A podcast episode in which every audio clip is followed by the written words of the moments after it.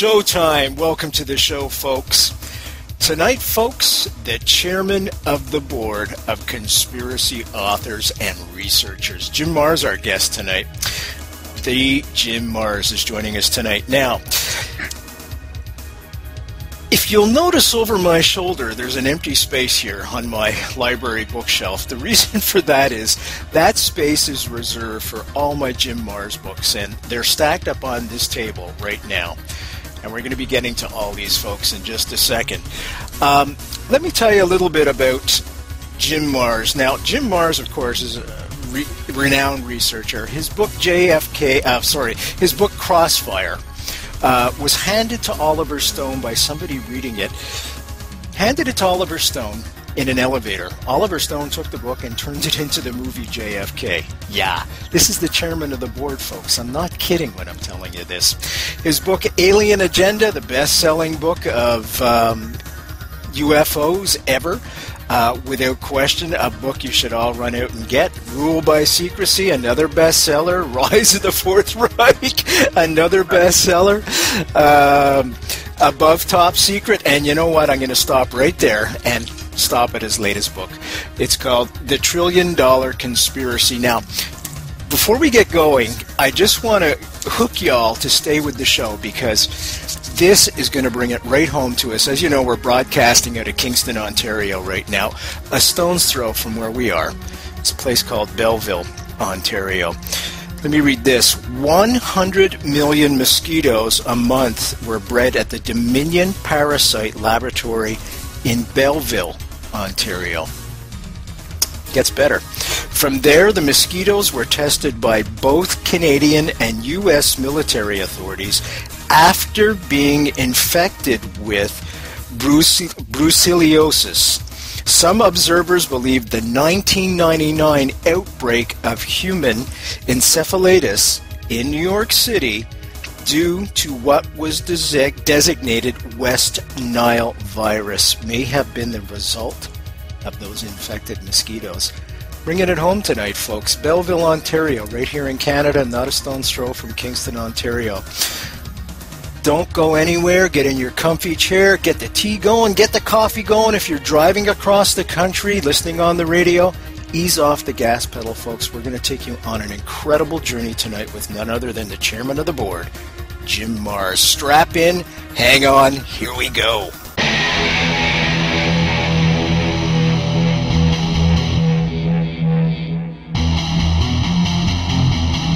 There is a time to question. There is a time for answers. There is a time to challenge. There is a time to speculate. There is a time for change. There is a time for truth. The time is now.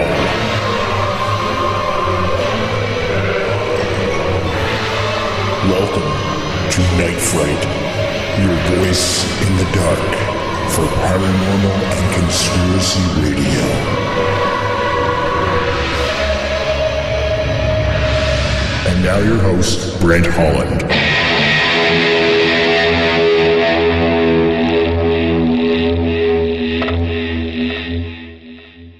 Welcome, one and all. I'm Brent Holland. Welcome to Night Fright. Tonight, folks, the chairman of the board, Jim Marrs, is here. He's joining us. We're going to be talking about all things conspiratorial. Um, I'm going to jump to Jim right away after that lengthy intro. Mm. Jim, welcome. How are you, my friend? All the way from Texas, folks, via Skype.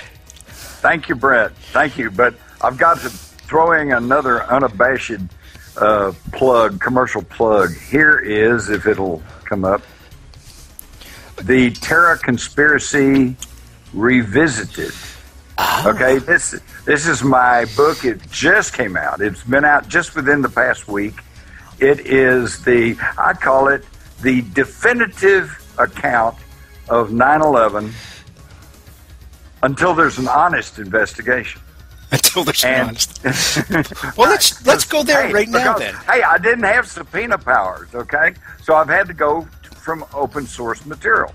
But this is my 2006 book, The Terror Conspiracy, uh, which was 400 pages. It's now 600 pages. And I guarantee you, if you read this and still look at me and tell me with a straight face that you believe the official 9 11 story, then there's something wrong with your uh, computer up there. Okay, folks, Jim Marrs, we're going to jump to that in just a second. but I want to start off, Jim, um, a little bit of the history of Jim Marrs. Now, uh, you know, you were born, uh, obviously. you grew up in Texas. Born, I was, yeah, I was born at a very young age. To my, there's an old joke. I think it's a Marx Brothers joke. To my embarrassment, I was born in bed with a woman. I think it's Marx Brothers. Anyways, folks, we're gonna have some fun tonight. It's Jim Marrs. What, what I like is you're born naked, bloody, and screaming, and then it gets worse. and then it gets worse. Should I tell my musician jokes now? No, I better not. We better no, get to, no, no. We'll let's, get to the show. Move along. Moving right along here. I want to jump to 9/11 after, no question. I wasn't aware you had a new book out. But let's talk about Jim Marrs. Uh, What got you into researching? Um, what got you into writing? There's a lot of folks listening right now that are budding writers. Was there something specific that triggered you to go into that direction, Jim? Well, I think it was a combination of things. First off, I've always had a very curious uh, and insatiable thirst for knowledge. I want to, you know, why is it that way? What's that? Well, what does it do? Well, where did it came from? You know, well, uh, how's it work? I've always wanted to know, well, what's going on? And just from a curiosity standpoint, I do not consider myself a a uh, anarchist or a political rabble rouser or a uh, you know some kind of crusader. I, I just want to know what's going on, and so then that dovetailed with my. I got a very very classic education, public education in in Texas, believe it or not. But this is back in the old republic when we actually had a serious education system. Uh, for example, in high school, I was required to take a course in Latin. Okay, and I remember at the time I thought, well, this is ridiculous. Why do I want to learn this dead language? But uh, I don't have to tell you, Brent. It has. I am so glad I had to do that because now, if I hit a scientific term or a medical term, chances are I can work my way through it and understand it because I can read, which means I can educate myself. So, to anyone who's aspiring to be a writer, uh, number one, uh, rev up your curiosity quotient, and two, learn English. Okay?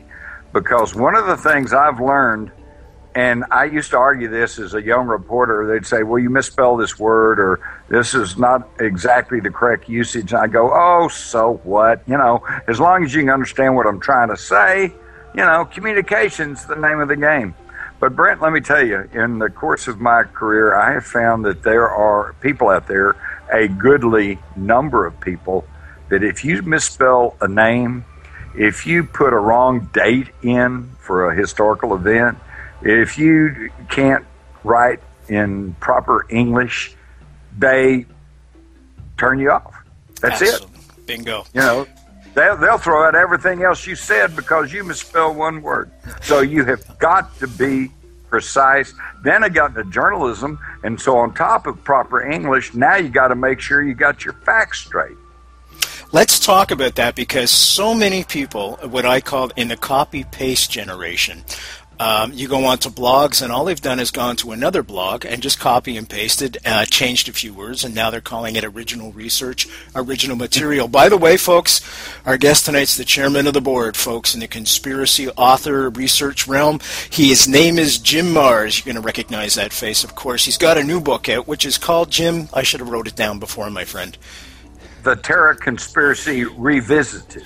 the terror conspiracy revisited and you're going to be looking by the time this is up and edited there's going to be a picture right here folks of the book www.nightfrightshow.com click on tonight's guest book cover. That'll take you right to a place. You can order the book right online as well as jim's other books. And i'm going to hold them up real quick. The trillion dollar conspiracy. I'm going to go real fast. Above top secret.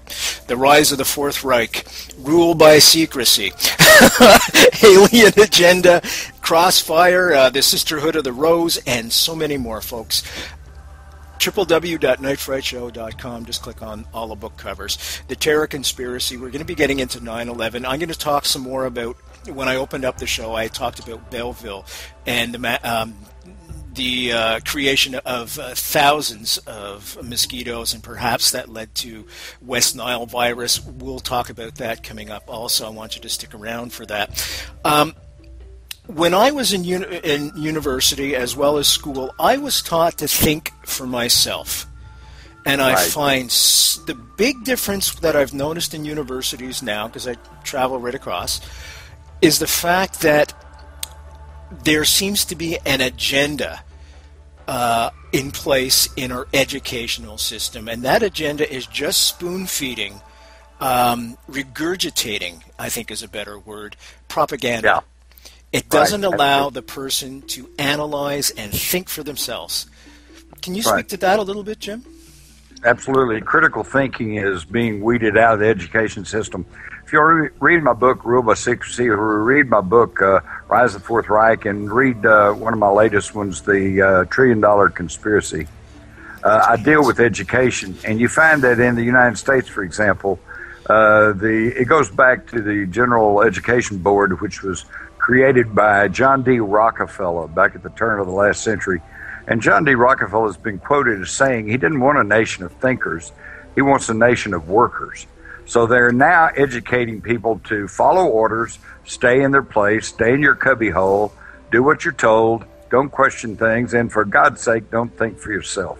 And that is really, that's anathema to the way I was brought up back in the days of the old republic. But I ran into this pretty quick. I can remember in college back in the 60s, I was given a history test and it said, What do you think are the three leading causes of World War II? Well, I wrote it all a nice little treatise there, and I got back, it said F.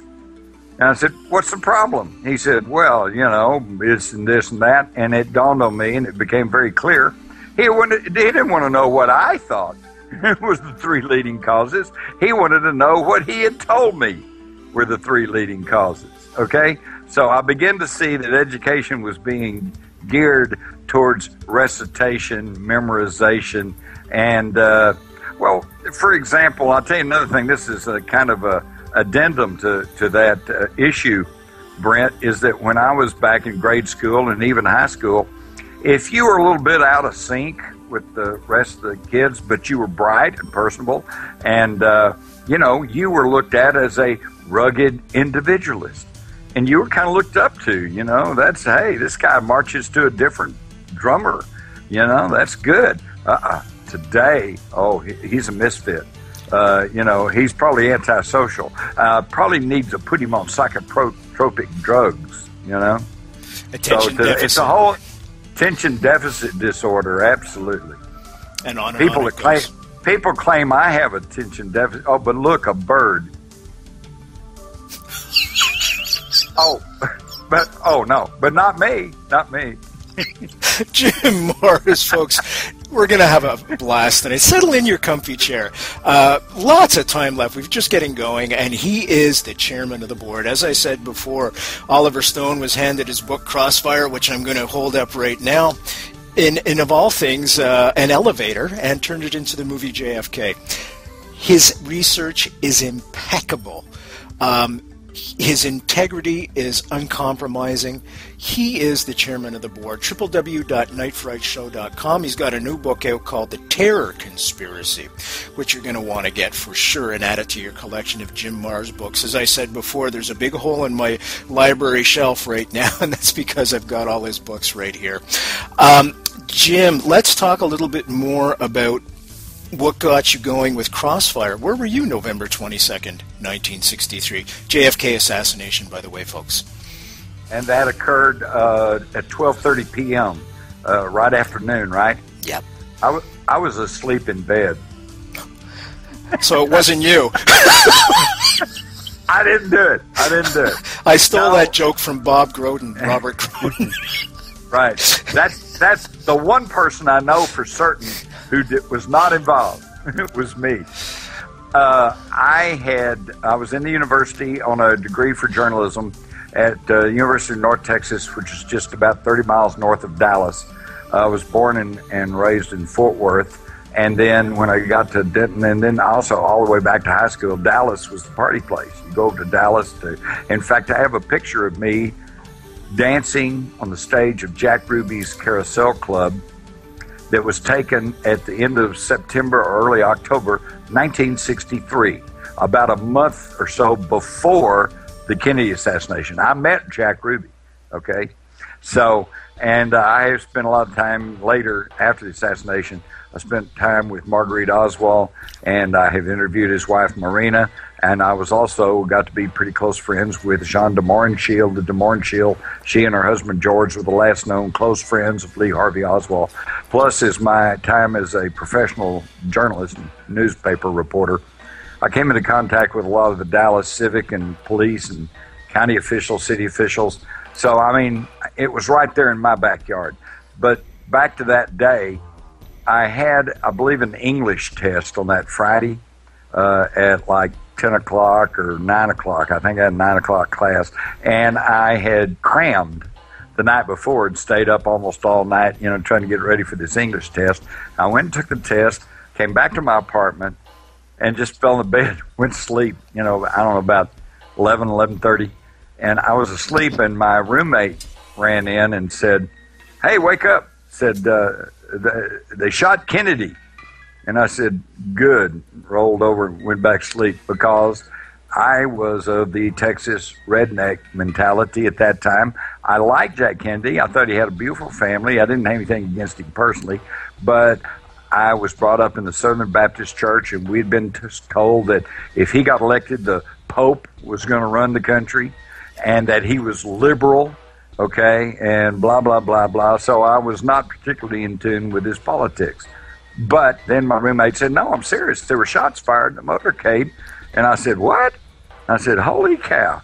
So I jumped up, ran in. We had an early day television that was a cabinet model that was, you know, about chest high, about that wide, come down, but the little screen on it was only about that big. And it was monochrome, of course, just black and white. But we had gotten it cheap, and we were broke college students, right? So we turned that thing on, and I know that I had been watching television for about 15 minutes, maybe even longer, before they finally came on and said, okay, it's official. They've announced from Parkland Hospital that the president is dead. Well, I know that that happened uh, just a few minutes after 1 p.m. So that means I was watching television probably less than 15 minutes after the assassination. And so I've been on it from the get go. What was it about the assassination? Was there something that uh, triggered your? You know, you obviously have an aptitude towards questioning things and as you stated before why why why why and i think this is the foundation of what makes a great researcher and this is the foundation of what makes you a great researcher what was it about the kennedy assassination i know my parents when a few days later Jack Ruby, you mentioned before, killed Oswald, and it was found out he had mafioso connections. Everybody right. kind of went, "Whoa." Was it that for you, or was it before that, or? It was that weekend. Okay. That weekend. Um, at the uh, at the moment where they, you know, within a, a couple of hours, they were saying they had caught a fellow, Lee Harvey Oswald, and they said we think he did it. In fact, actually, they were saying he did it there was no uh, pres- presumption of innocence. He, he, here he is. We got him. He did it, and that you know I thought, boy, that's quick police work. And they found the guy out in a theater. How they know he did it? You know. But then they found the rifle, and they after a while they said they could trace it to his post office box. Okay, all right, I'm accepting that. But I think the thing started for me that very afternoon because um, this is going to be amazing to young people today but at the time of the Kennedy assassination, every radio station, every TV station was preempted. That's all they talked about. You couldn't turn and listen to music. You couldn't turn. Uh, on 9 11, I remember, uh, you could kick over to the cartoon channel. You could watch cartoons. You didn't have to watch what was happening on 9 11. But at that weekend, if you turn on any media, newspapers, radio, TV, it was nothing but filled with the assassination information and I was watching the TV the whole afternoon. They had people on that had been witnesses in Dealey Plaza, and since then I've talked to maybe a hundred people or more who were there at the time, including former House Speaker Jim Wright, who was a friend of mine. And they all said the same thing. Said there was a shot, a pause, two shots right on top of each other. A bang, bang, bang.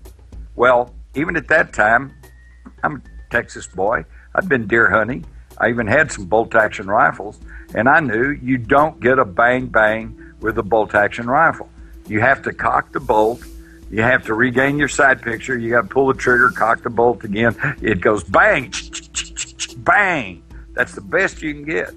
And uh, so I, I thought at that time, I thought, well, that's odd. How do you get a bang bang if there's only one guy shooting a bolt action rifle?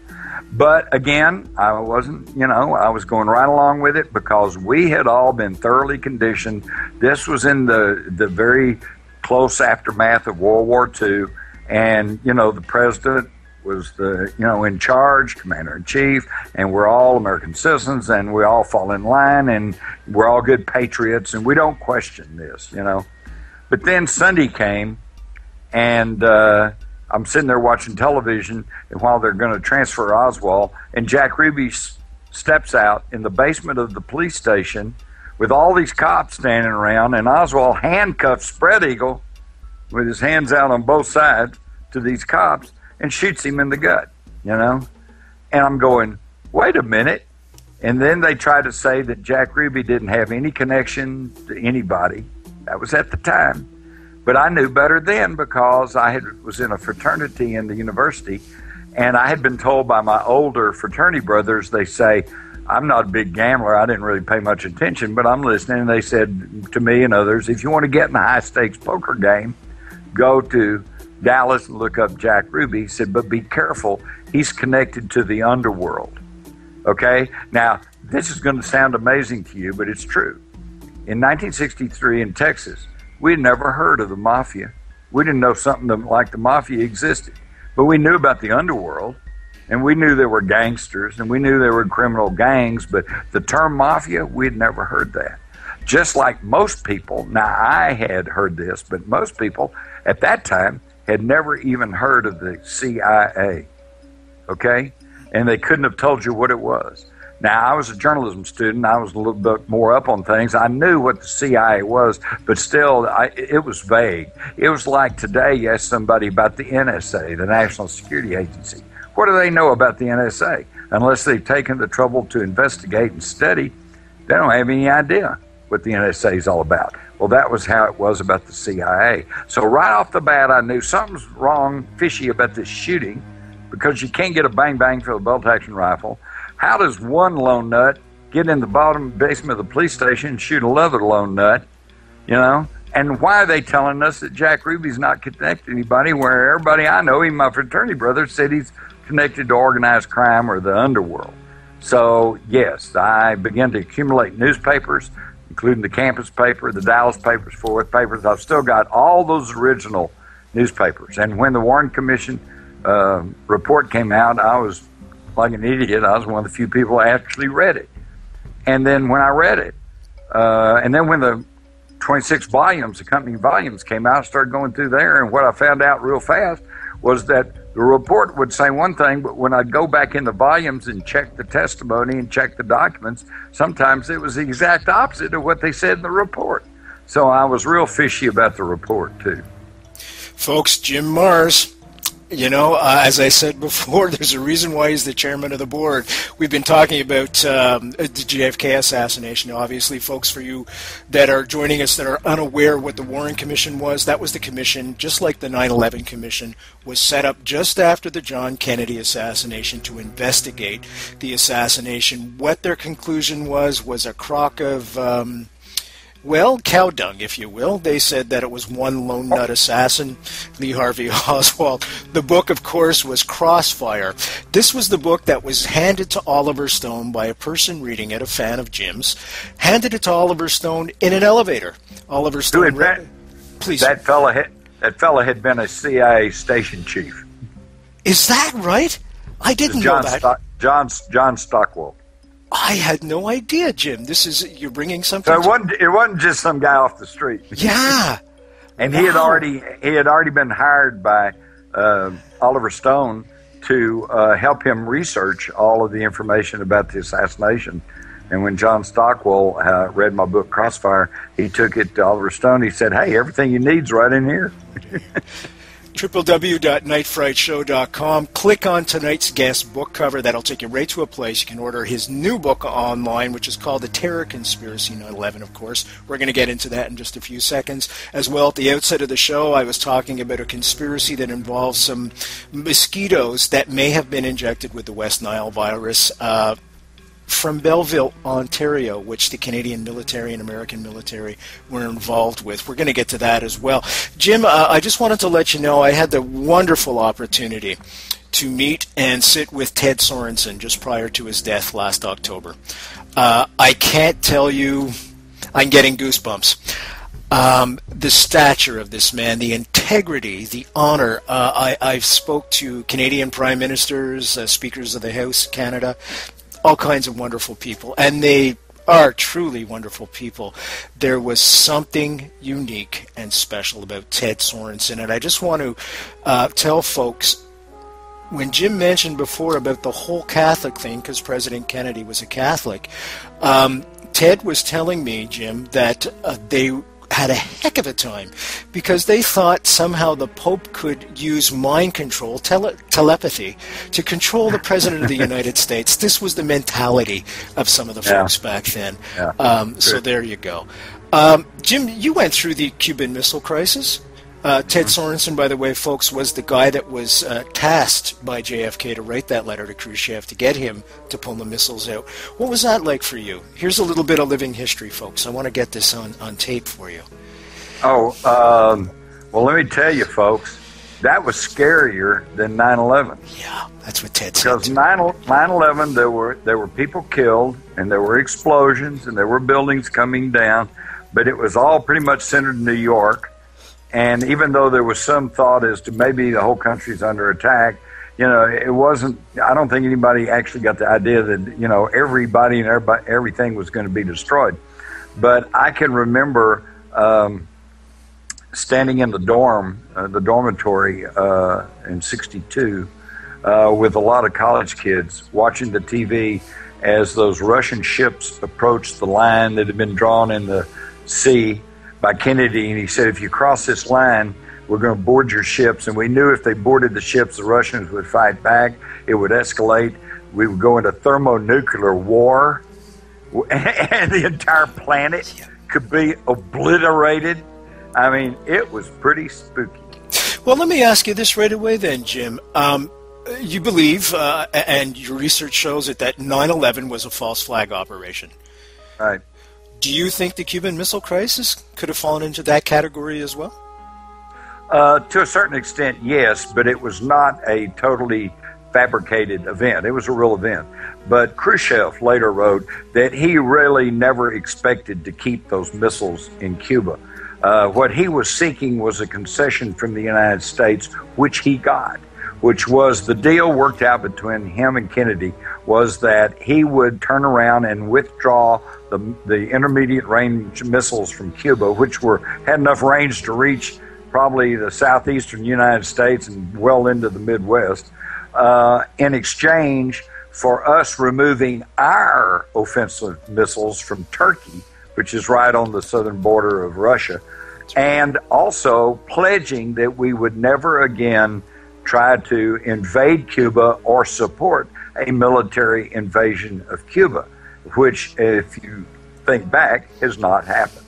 So it was it was a set up deal by the by Khrushchev to get these concessions out of the United States, and it worked. But boy, at the time, of course, nobody was really aware of all this, and it looked like that they were just you know had cocked guns pointing at our heads. Yeah, people don't realize um, you know, today that's why it's important to get folks like you to talk about it and tell the the students today that are listening um, exactly what was going on in those times. Now, as an extension of that, then Jim, do you think the missiles? Because uh, I understand there was never any proof of the missiles being removed. Uh, Castro wouldn't let the UN inspectors in. Do you think the missiles may be still there? Um, I think that's a possibility. Uh, but then again, our, our military base is still on Cuba, Guantanamo. That's true. okay, yeah. so I mean, there there's there's ways to view it. The point is, though, is that I have never seen if the if there are any missiles remaining in Cuba, they're buried under a mountain or under a hill somewhere because I have never seen any credible information. I've heard a lot of people suggest that they're still there, but I've never seen any credible information to prove that they're still sitting there on launching pads or that they can be brought out or any pictures of them on trucks. Uh, and as I say, even Khrushchev later admitted this was a ploy to get these concessions out of the United States. So, as far as I'm concerned, and the main fact is, is that even though there's been lots of provocations, they've never dragged them out and threatened them with us. So, uh, for my part, I think that they were withdrawn, or at least certainly put in deep six. You're listening to Night Fright, your voice in the dark for paranormal and conspiracy radio. The time is now. And now your host, Brent Holland. Lots of time left, folks. We're uh, just past the halfway point. Um, not quite. Uh, we're going to be talking about 9/11 now in his new book, The Terror Conspiracy Revisited. But also, I want to tell you at the beginning of the show, I had talked about mosquitoes that were, I was going to say manufactured, that were bred in Belleville, Ontario, that may have been injected in 1999 with the West Nile virus. And there's some Canadian researchers, uh, Professor Donald Scott, who's been on this show. Fans of uh, this show will remember Donald when we were in broadcasting from Sudbury, Ontario. We're now broadcasting from Kingston. Was on the show, and he talked at great length about that. But I want to revisit that story before we head to 9/11. Is that okay with you, Jim? And just sure. uh, talk about it a little bit, just to let people know that. Um, Belleville, Ontario was uh, not as peaceful as people think. well, that gets into the mycoplasma attack. Yeah. This is how that we took uh, uh, germ war- biological warfare uh, weapons, pathogens that had initially been developed by the Nazis and then, of course, we know they brought all the rocket scientists over here, but what is not as well known is that we brought their mind control experts, their propaganda experts, their weapons experts, and their biological warfare people over here. And at Fort Detrick and at uh, other places, Plum Island, that they were continuing to work on these bioweapons. And as you uh, have already mentioned uh, they in, in sometimes in connection with the Canadian authorities, and so they were working on this uh, West Nile flu thing to see if they could weaponize it. Uh, but what's really scary is is that they were working on this mycoplasma, which is a mutated protein, and uh, with uh, with hardly a cell wall, and it is not a bacteria and it is not a virus, but it can trigger both. In fact, it triggers a lot of things, particularly uh, in neurological d- diseases and ailments to the body. And they were able to crystallize it and turn it into a bioweapon, which in the mid 80s they sold to Saddam Hussein. Okay? And he used it, I'm sure, on the Kurds and some of his enemies. And then he used it on, on the Allied people uh, during the first Gulf War. And of course, that, that mycoplasma attack coupled with the bad air because of the burning oil fires and everything, and coupled with the depleted uranium that was left from these uh, artillery shells uh, that were laying all over the place and still are in, in increasing numbers. Um, this is what caused what came to be known as uh, Gulf War syndrome. And if you'll think back, for about 10 years, they said, oh, well, that, that, there's no such thing. That doesn't exist. It's just in their heads, okay? Well, they brought it back, and now it's passed into their families and into their neighborhoods and into the cities. And it's uh, several medical authorities have estimated perhaps the entire population of the United States, and I'm sure a goodly percentage, if not all of Canada, is probably also now infected with this mycoplasma, which don't go running off screaming into the night. If your immunization system is sufficient and up to par, it could probably deal with it and you're probably okay. But if your immunization system gets compromised, then it, this thing can then uh, initiate various weird diseases that Brent, you and I never heard about 20 years ago fibromyalgia, chronic fatigue syndrome, osteo psoriasis or whatever. I mean, just on and on. And of course, eh, up until very recently, you go to the doctor and you say, I just feel like hell. I don't know what's going on. And he checks you. He can't find a virus. He can't find a bacteria. So he says, well, it's in your mind, just like they said about Gulf War syndrome. Okay? They, they just like to sweep it under the floor until the next. Well, well, they don't know what it is, so they and they don't, they're they're like the cop who stops you. He will never, ever, under any circumstances, say, "Oh, gee, I'm sorry, I made a mistake. Going your way." No, he's got he's got to still assert his authority and say, no, no, that's well, you were traveling a little too fast, or uh, you were looking the wrong way as you turned, or you know something. They got to find something, and the doctor likewise cannot say, gee, I don't know what that is, because then they lose some of their godlike authority. Let's go to 9/11. You know, the just several weeks ago now. Um, the 10 year an- anniversary of uh, 9 11 folks took place. And um, I remember where I was, of course, on that day. Uh, I was in bed as well, and I received a phone call from a frantic friend asking me. Uh, to turn on the television because she said it was the end of the world. And I turned it on.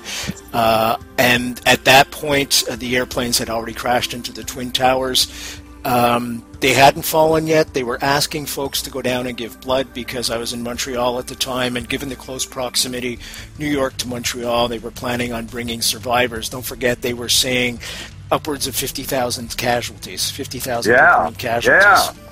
Yeah. So went, we all went down to give blood. All that to say is that was an intro for Jim. Um, what have you found out about 9 11? Okay, well, l- listen to this.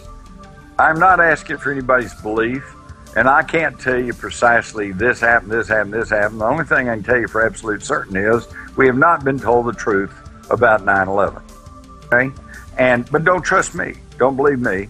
I have here uh, the book written by John Farmer, who was a former Attorney General of New Jersey and was the senior counsel of the official George W. Bush handpicked 9 11 Commission. All right? On page two, two of his book, he writes and says that in the course of our investigation into the national response to the attacks, the 9 11 Commission staff discovered that the official version of what had occurred that morning, that is, what government military officials had told Congress, the Commission, the media, and the public about who knew what and when, was almost entirely and inexplicably untrue. So, if the chief lawyer of the 9 11 Commission says that the story we gave you is almost entirely and inexplicably untrue, then I simply pose the question Am I unpatriotic? Am I a nut? Am I some kind of conspiracy theorist for wanting to know what is the truth? Precisely. And if you're and if you're reading my book, The Terror Conspiracy Revealed, you're going to find a lot of things that you have not been told. You're going to find out that more than a dozen countries were trying to warn us we were about to be attacked. You're going to read about the neocon think tank, Project for a New American Century, that a year before had said we want to increase military presence in the Middle East by the U.S. We want to have a regime change in Iraq and we want to invade Afghanistan. But this is going to be a hard sell to the public unless there is a quote, catalyzing and catastrophic event like a new Pearl Harbor, end quote. A year later, they got it. The CIA, FBI, people within these agencies were trying to tell people what was going on.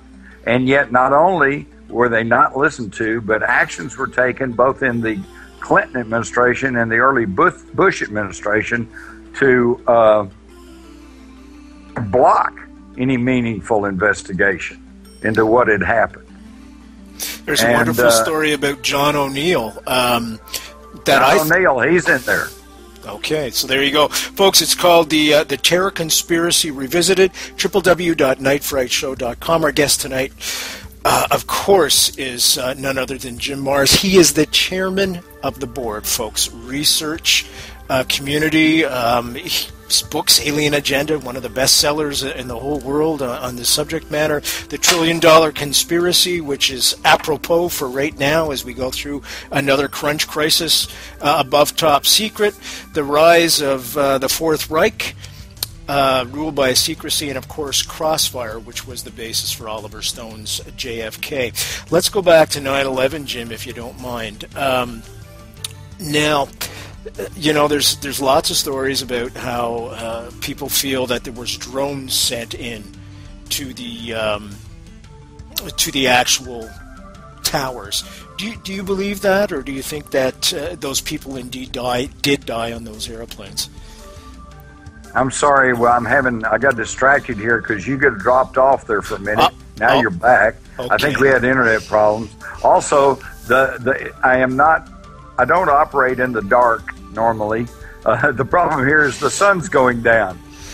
Okay, no okay, problem. So, so, I was getting darker and darker, and I was trying to get a little bit of light going. So I'm a little darker now, but I'm still here. And okay, you look now, good. Your, yeah. Repeat your question, please. Okay. There's many folks that believe there were drones sent into the Twin Towers. Are you in that camp, or do you believe that those uh, poor people actually died that day in 9 11 uh, in the airplanes that went into the Twin Towers? Well, that gets complicated.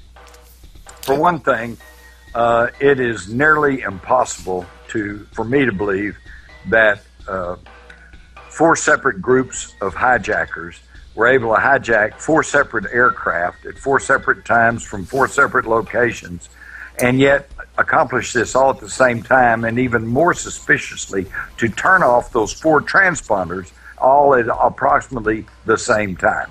Okay? And it's also difficult for me to believe, having uh, been an aviation aerospace writer and uh, a pilot myself, almost. I lacked solo.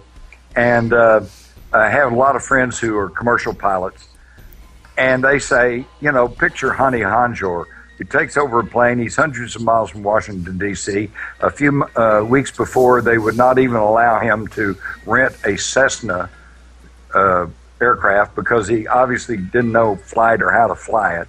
And yet, somehow, he's able to find his way to Washington, D.C., uh, come in at full throttle, uh, right on the deck after making a 180 degree spiraling, curving turn. airplane pilots, commercial pilots, people have been flying 40, 50 years. They say, I couldn't even do that. You know, it's ridiculous. So wait a minute. Well, then how could that happen? Also, um, uh, people who have you can read all this in my book. People who uh, Wittenberg, who has actually flown some of the actual aircraft that were supposedly in use on 9/11, says they exceeded their design speeds, okay, and characteristics. You can't do that. The onboard computer won't let you. Uh, go over the design speeds and, and turns, maneuvers. But if you capture the onboard computer, take it over and guide it remotely, then you can exceed, exceed the design speeds. Now, can you do that? Well, heck yeah. In the summer of 2000, a Boeing 737 took off from an Edwards Air Force Base, flew all the way to Australia, flew 12 missions, and then flew back and landed safely at Edwards, and all the time with no one on board. No one on board. It's called Global Hawk Technology. Now, it, now you can see it. Now everybody knows about it. Uh, I was in the movies not long back, and they had a ad for the Air Force, and it's like, hey, sit at the console and guide our drones in, you know, and and you know some kid can sit there and bomb villages halfway across the world because of remote drone aircraft. Today it's accepted, we know that, but in 2001, the majority of the public really did not know about Global Hawk technology. And yet, actually, it was off the shelf and had been in effect for many years. Back in the late 80s, I was interviewing an airline pilot, and he mouthed off and said, You know, my job is just redundant. And I said, Well, what do you mean? He said, The computer flies the aircraft. I'm just there in case the computer breaks down. And that's true. And if you can capture the computer, if you can override the signals like stepping on a CB radio, then you can capture the aircraft uh, remotely and fly it remotely anywhere you want to go, regardless of what the hijackers or the flight crew want, wants to do. It's it's it's accessible technology. So I can't say with any certainty that that's what happened on 9/11, but it fits the known evidence and the technology was available. Of course, that immediately opens the question. Well, then wait a minute. If the you know if they swapped aircraft, if those were not even the real aircraft, and there is a lot of confusion about who boarded what, where, when. Okay, and again, harking back to John Farmer, he said they did not tell us the truth. You know, then then we come to Operation Northwoods, which was a plan approved by the U.S. Joint Chiefs of Staff in 1962 to uh, set off bombs, cities, target American citizens for assassination, hijack planes and ships, blame it all on Fidel Castro. Okay? One of their plans was to take a regularly scheduled uh, commercial airliner and then uh, bring it, force it to land, send up a similar plane, painted up to resemble the uh, commercial airliner, fly it out by remote control over the Caribbean, by remote control, trigger an onboard tape recorder that would send out a radio message saying, We've been attacked by Cuban jets. And then by remote control, triggering a bomb on board and blowing the thing up over the Caribbean and blaming it all on Castro. That was 1962. That's a true okay? fact story. Uh, that's a true story, that's folks. Look at it true up. True story. Yep. Yeah. And the only and this was approved by the Joint Chiefs of Staff. It was President John F. Kennedy who said, We don't play that game. We're not going to do anything like that. And he told them to destroy all the plans of uh, Project Northwoods. Ironically enough, typical government, one set of plans got stashed away back in a filing cabinet somewhere. And who found it? The uh, Assassinations Record Review Board that was created by Congress in the wake of the Oliver Stone movie to go and search government files for anything pertaining to the Kennedy assassination or what was going on at that time, and they found the Operation Northwoods documents. How's that for irony? And the reason for that, folks, is because it was always felt that uh, the American military wanted to go back into Cuba to have their war. Um, you know the, the whole industrial military industrial complex. And i'm going to reiterate something ted sorensen told me. I asked ted straight out during the cuban missile crisis uh, jim if there was any chance of a coup occurring. And he said certainly they were concerned. Now if i read between the lines um, yeah i mean that was like a pregnant pause when he told me that. And i just sort of went so I'm wondering if those same not the same guys because obviously they're dead now, but if that same, same, mentality, bingo, that's what I was getting same at. mentality. Yeah. And by the way, to to buttress buttress that, you realize that John F. Kennedy, one of his favorite movies, and that he actually kind of had a little hand in, was Seven Days that's in May. And Ted mentioned that to a, me too. Which was a, a story about a military coup in the United States.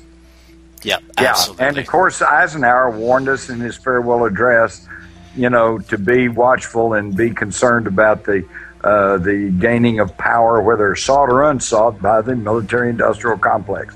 And today, look at all the money that's going into defense and anti-terrorism. It's uh, you know, and you can't even say anything about it. We just got through the summer having big arguments over about uh, raising the debt ceiling because we're so far in debt.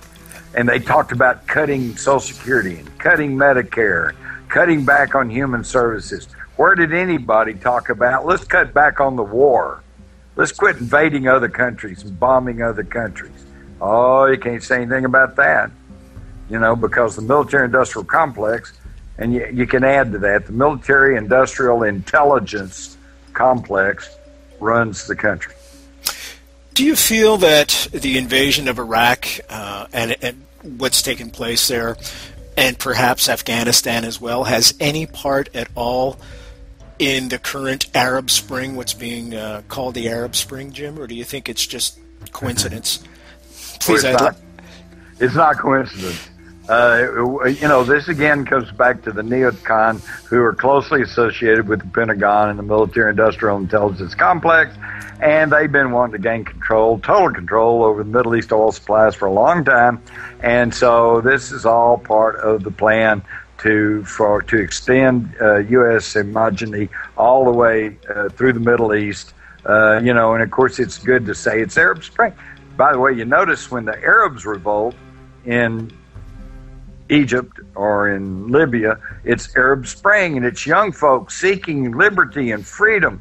But when the young folks in Britain riot, well, they're just hooligans. you know, they're just they're just out trying to get something for themselves. It's all in the semantics. It's all in the propaganda. That's interesting. Interesting. Do you think we're going to go into Iran eventually? That seems to be the uh, centerpiece. Uh, they they want to so bad that they're biting their lip, okay? But I want to tell you something Iran is not going to be a pushover like Iraq. Oh, no. And they've got a tremendous military. They've got the backing of the Russians and the Chinese. They've got other people supporting them. And they've already had their years under the Shah, who was more or less a puppet for the United States. Uh, they're going to have a tough time in Iran, but that's not going to stop them from trying to keep pushing it. And my big concern right now is is that as things continue to deteriorate here in the states, they're going to be almost forced to uh, create another false flag attack to get everybody stirred up and back in line and and supporting the military industrial intelligence complex and you know marching off to war. And uh, who's the most likely candidate? The, you know, uh, what I see, unfortunately, would be like maybe a nuclear device goes off in a midwestern city, and they blame it on Iran. False flag again. Now, Jim, I, I want to get your opinion on some stuff. Uh, Obama is he being tied down by the by Congress, or is he just not been an honest broker? Do you feel? I had the greatest admiration and hopes for him, and uh, you know, I don't know. Uh, oh, you're laughing. Okay, go ahead. well, I, you know, nobody listens to me because I'm just a conspiracy theorist. But you know, back in 2007, when his name first came up, nobody had ever heard of Obama yeah. before about 2007, and then all of a sudden, boom, there he is. Same thing today, by the way, with Rick Perry. All right up until about a month or two ago, nobody outside of Texas had ever really even heard of him. And now all of a sudden he's the front runner. Why is he the front runner? Because we're being told he's the front runner. This is psychological warfare, okay? And we were, we, they, uh, Barack Hussein Obama is an empty suit, okay? He is a legend. He was created by the CIA because his mother, they got on to him, I'm sure, early on when his mother was working for the father of Timothy Geithner in Indonesia for the Ford Foundation, a notorious CIA front, and they were fomenting the uh, overthrow of Sukarno, and uh, they undoubtedly found out about young Barry. And here was a young black man who was a Muslim, who could speak several languages, pretty bright, very personable. Hey, great. They grabbed him just like they did Bill Clinton uh, to be one of these student uh, uh, infiltrators uh, who poses as one thing and then goes around. And uh, you know, Bill Clinton went to Moscow and and Obama went to the Middle East, went to these various places, and they've created this whole his whole background. This is why he refused to release his birth certificate, the one they now have finally come up with is phony. It can be de- demonstrably shown to be phony. And they still hadn't released any of his school records because it was all phony. It, he was a creation. All right. But the main thing is he got in on hope and change. If you'll remember, think back, use your head. He said, if I'm elected, the first thing I'll do is pull our troops out of Iraq. Well, they're still there. Yeah. And now he keeps moving the deadline for withdrawal back. He has done absolutely nothing that he pledged he was going to do. In fact, he's actually outbushed Bush as far as prosecuting the war, as far as prosecuting whistleblowers. He's prosecuted, the Obama administration has prosecuted more whistleblowers than the Bush administration. And this is the guy who promised transparency in government. It's a joke. unless you listen to the mainstream TV, and then it's well, the president said this, the president's going to have to be a little concerned about, and the president, you know, if you want to go along with the party line, then you know everything's on the up and up. But it ain't happening, folks. And besides that, first as I heard his name coming up, I went to check. Well, okay, maybe he's a nice guy. I don't know who's behind him. His uh, chief advisor yes. was Zbigniew Brzezinski, the Trilateral Commission. All right, chief advisor for John McCain, Henry Kissinger. Birds of a feather. Okay, so that's you know they control them both. Uh, the Republican, Democrat, liberal, conservative, those are just names that they throw out and keep everybody arguing and fighting with each other. The uh, they control them both. Uh, Jim, um, are we just following a script here where America, this is America's demise and perhaps the rise of China? Is this a, script we're just following, or do you think America can turn it around because of its democracy, its freedom? Uh, it's a script, and this is a plan that's been laid far in advance. You've read Rule by Secrecy, you know yeah. that, uh, you know. See, the United States of America, particularly, and of course, uh, Canada, Australia. I've been to Australia a lot. Got a lot of friends there. Great place, and I love Canada. Okay, um, but Canada, Australia are still very closely tied to the UK. UK is run, of course, by the Bank of England and by the City of London, just like America is run by Wall Street. All right. And they're very closely allied, very closely tied through families, bloodlines. Okay. So they are working towards what Hitler called the New World Order, and that was echoed by George Herbert Walker Bush. He said, We're going to usher in the New World Order.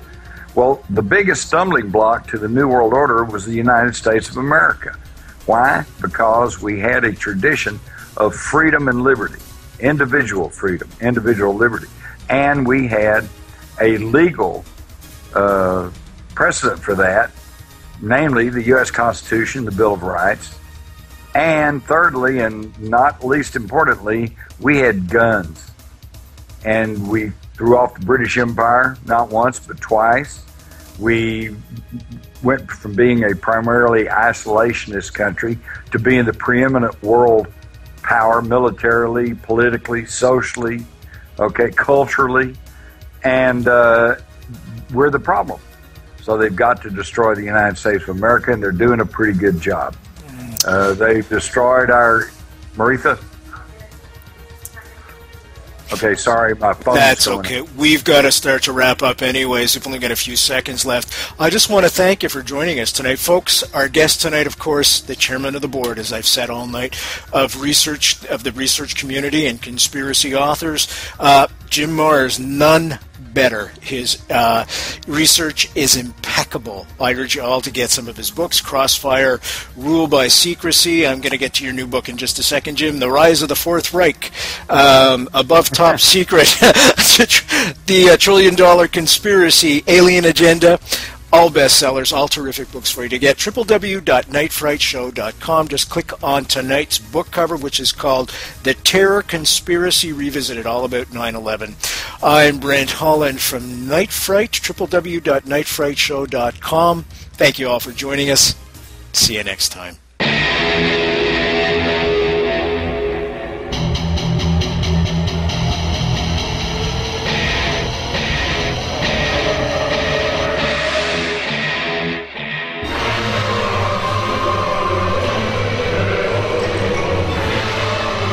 Listening to Night Fright and your host, Brent Holland.